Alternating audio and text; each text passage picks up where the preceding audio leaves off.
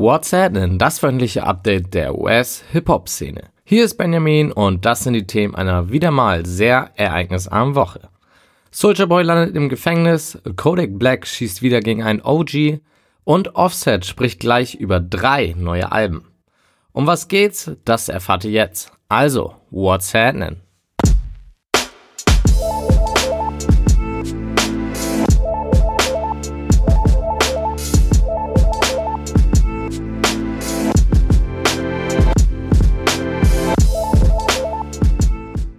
Kodak Black hüpft momentan von einem Fettnäpfchen ins andere.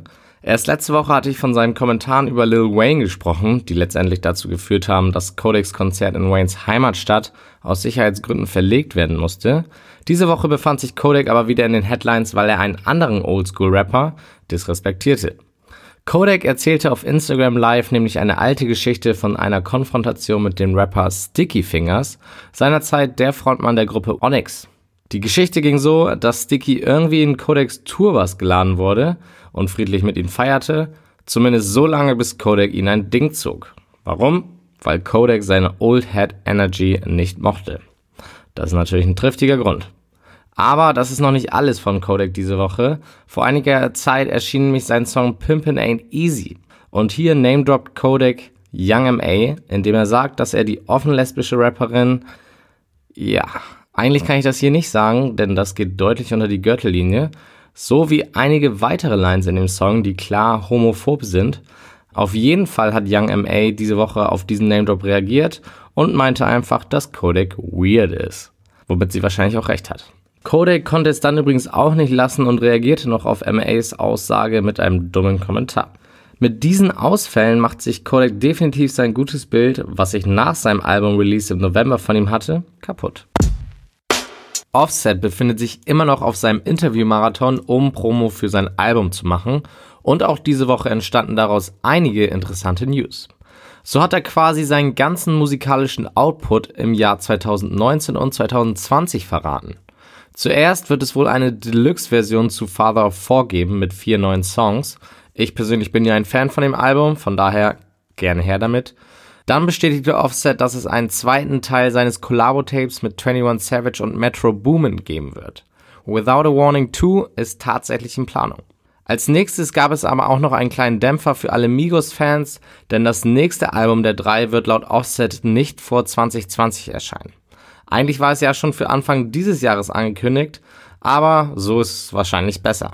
Haben ja auch eigentlich genug Musik von den drei Aliens gerade bekommen. Übrigens meinte Offset nebenbei auch noch, dass wir erstmal keine Soloalben der einzelnen Migos-Leute erwarten sollten. Ab jetzt heißt es nämlich wieder Only Gang Shit. Verwirrung gab es diese Woche wieder einmal wegen Soldier Boy. Am Freitag wurde Big Draco nämlich verhaftet, weil er gegen Auflagen seiner Bewährung verstoßen hatte. Eine Bewährung, die er nun schon seit acht Jahren hat, weil er damals unerlaubte Waffen besaß. Dieses Mal hatte Soldier aber Glück im Unglück und wurde wenig später, nachdem er ein schriftliches Schuldbekenntnis abgegeben hatte, wieder entlassen. In typischer Soldier-Manier meldete er sich dann wenig später auf Social Media zu Wort, um zu sagen, dass ihn das nicht weiter aufhält, sein großes Comeback weiter fortzuführen. Im Gegenteil, er fuhr direkt vom Gefängnis zu einer Performance. Und nebenbei disste er auch noch Tekashi 69, als er meinte, dass er sich nicht so verabschieden wird wie 69.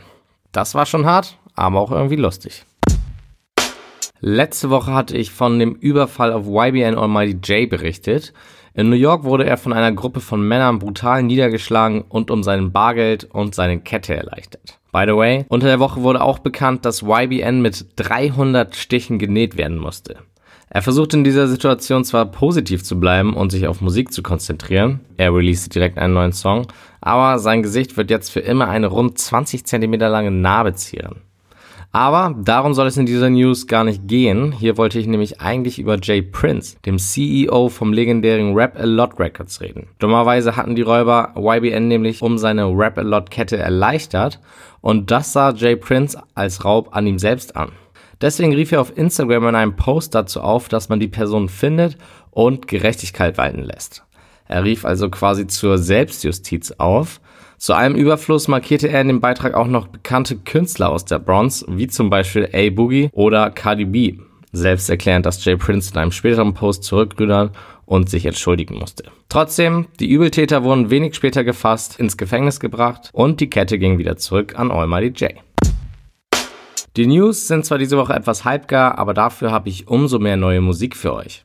Zwar hat auch hier kein richtiger Star etwas veröffentlicht, aber dafür Newcomer und Rapper, die etwas unter dem Radar fliegen. Definitiv also Tapes dabei, die man auschecken sollte. Fangen wir an mit Zakari. Einigen von euch wird der vielleicht bekannt sein als Feature von Kendrick Lamars Album Damn. Dort hat er nämlich zu dem Song Love beigetragen. Mittlerweile ist Zakari auch bei Kendricks Label TDE gesigned und übernimmt dort den Part der Singstimme. Jetzt hat er mit Run Wild, Run Free sein Debüt veröffentlicht und ich muss sagen, das hört sich echt gut an. Als nächstes haben wir Chief Keef, den man trotz seines Alters eigentlich schon als Legende bezeichnen kann. Der hat sich mit Star-Producer Zaythofen zusammengetan und das Tape Glothofen produziert. Wer mal etwas anderen Rap hören will, sollte sich das neue Album Infinity von Scarlett anhören. Der Brite mixt nämlich ziemlich nice meiner Meinung nach Trap mit Metal. Dementsprechend wird auf seinen Songs auch öfters mal schreiend gerappt. Und ja, live geht das auf jeden Fall gut ab.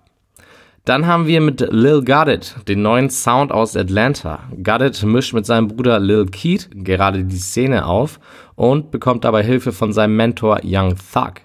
Natürlich ist da auch Gunner nicht weit und zusammen mit dem hat Goddard auch einen richtigen Hit. Superstar heißt der und den sollte man mal gehört haben. Und wenn euch der Song gefällt, könnt ihr gleich Lil Goddard's neues Album vom Freitag hören. It's crazy, but it's true. Und zum Schluss haben wir mit Dizzy White jemanden, der irgendwie schon lange da ist, aber nie so richtig den Respekt bekommen hat, den er verdient. Ob sich das jetzt mit seinem neuen Projekt ändern wird, bezweifle ich. Aber wer auf Stoner Rap steht, kann sich Nobody Cares, Work Harder ganz gut anhören. Die besten Songs der neuen Projekte findet ihr wie immer in der WhatsApp Playlist auf Spotify. Den Link dazu gibt es auf whatsapp.de im Beitrag zu dieser Folge. Für diesen Freitag, den 22.03., wurden zwei Alben angekündigt. Witch the Kid wird uns endlich mit The World Is Yours 2 beglücken. Der super langen Featureliste nachzuurteilen kann das Album ganz gut werden.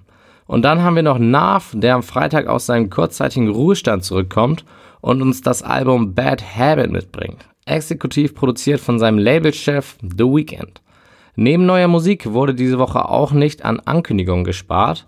In 2013 ging Joey Badass mit seinem Pro-Era-Kollegen Flatbush Zombies und The Underachievers auf Tour. Zusammen nannten sie sich die Beast Coast.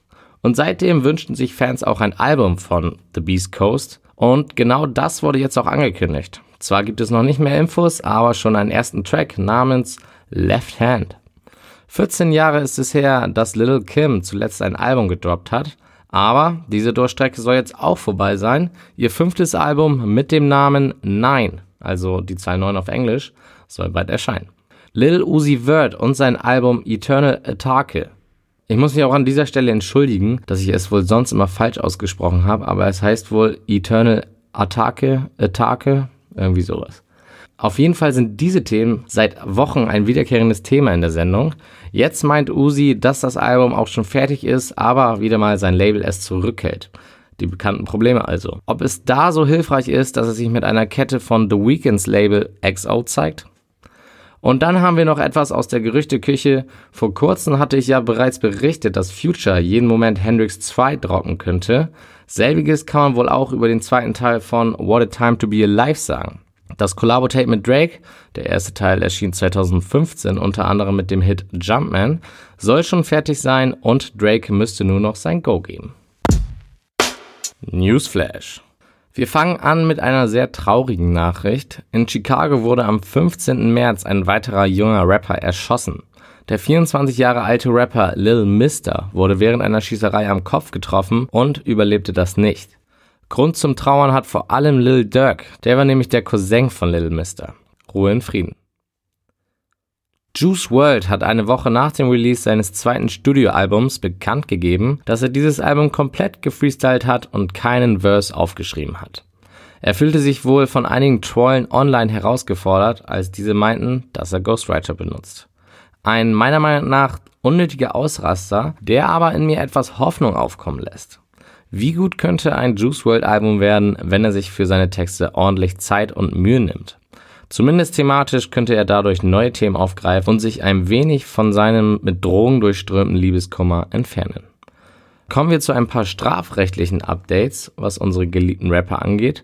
NBA Youngboy hat die nächste Klage am Hals. Zusammen mit seinem Kumpel soll er einen DJ ohne Provokation zusammengeschlagen haben. Diese Auseinandersetzung war auch der Grund, warum NBAs Auftritt an dem Tag abgesagt wurde. Letzte Woche hatte ich ja bereits berichtet, dass die Staatsanwaltschaft fordert, dass NBAs Bewährung aufgehoben werden soll. Mit dieser Tat haben sie jetzt einen Grund mehr. Ein erfreuliches Update gab es hingegen von Vince Staples. Der ist seit dieser Woche offiziell nicht mehr auf Bewährung und ein freier Mann. Glückwunsch. Iggy Asaela startet gerade ihr Comeback und wer es glaubt oder nicht, es wird sogar halbwegs gut angenommen. Ihr neuer Song samt Video hat nach drei Tagen bereits 16 Millionen Klicks. Ob es daran liegt, dass viele Fans glauben, dass ein Bad Baby Klon in dem Video beerdigt wird oder dass sie angeblich Cardi B nachgemacht hat, weiß man nicht. Vielleicht liegt es aber auch an den lyrischen Fähigkeiten von Iggy. Spaß. Ohne Komplikationen lief ihr Comeback allerdings nicht. So erhielt sie unter der Woche einen Brief von einem unbekannten Absender. Und ihr werdet nicht erraten, was in dem Briefumschlag war. Eine kleine Tüte mit Sperma. Ja, ich war auch nur so, what the. Naja, da im Sperma aber die DNA eines Mannes zu finden ist, darf sich der Absender wohl auf eine Anklage wegen sexueller Belästigung freuen. Was wohl Iggys Freund Playboy Carti zu dem Ganzen sagt. Und eine sehr schöne Geste zum Schluss. Zwar gab es noch keine offizielle Bestätigung, aber der Blue Slide Park in Pittsburgh, Namensgeber für Mac Millers Debütalbum, wurde auf Google Maps in Mac Millers Blue Slide Park umbenannt. Eine rührende Geste an den verstorbenen Rapper. Diese Woche habe ich eine Leseempfehlung für euch und zwar gibt es auf der Seite von GQ ein neues, sehr seltenes Interview mit J. Cole zu lesen. Cole spricht hier über sein Vermächtnis im Hip-Hop, die Tatsache, dass er noch nie einen Grammy gewonnen hat und natürlich über neue Musik. Alles sehr interessant und dementsprechend durchaus lesenswert. Den Link zu dem Artikel findet ihr auf whatsapp.de im Beitrag zu dieser Sendung. Und bevor ich mich verabschiede, wollte ich noch kurz mich entschuldigen dafür, dass ich die Sendung erst am Samstag rausgebracht habe, weil ich krankheitsbedingt und wegen meines neuen Jobs zeitliche Probleme bekommen habe. Aber alles gut, ich versuche in Zukunft weiterhin Dienstag oder Mittwoch zu schaffen. Das nur nebenbei. Und damit entlasse ich euch für diese Woche. Folgt at bei Instagram und bis zur nächsten Woche. Reingehauen.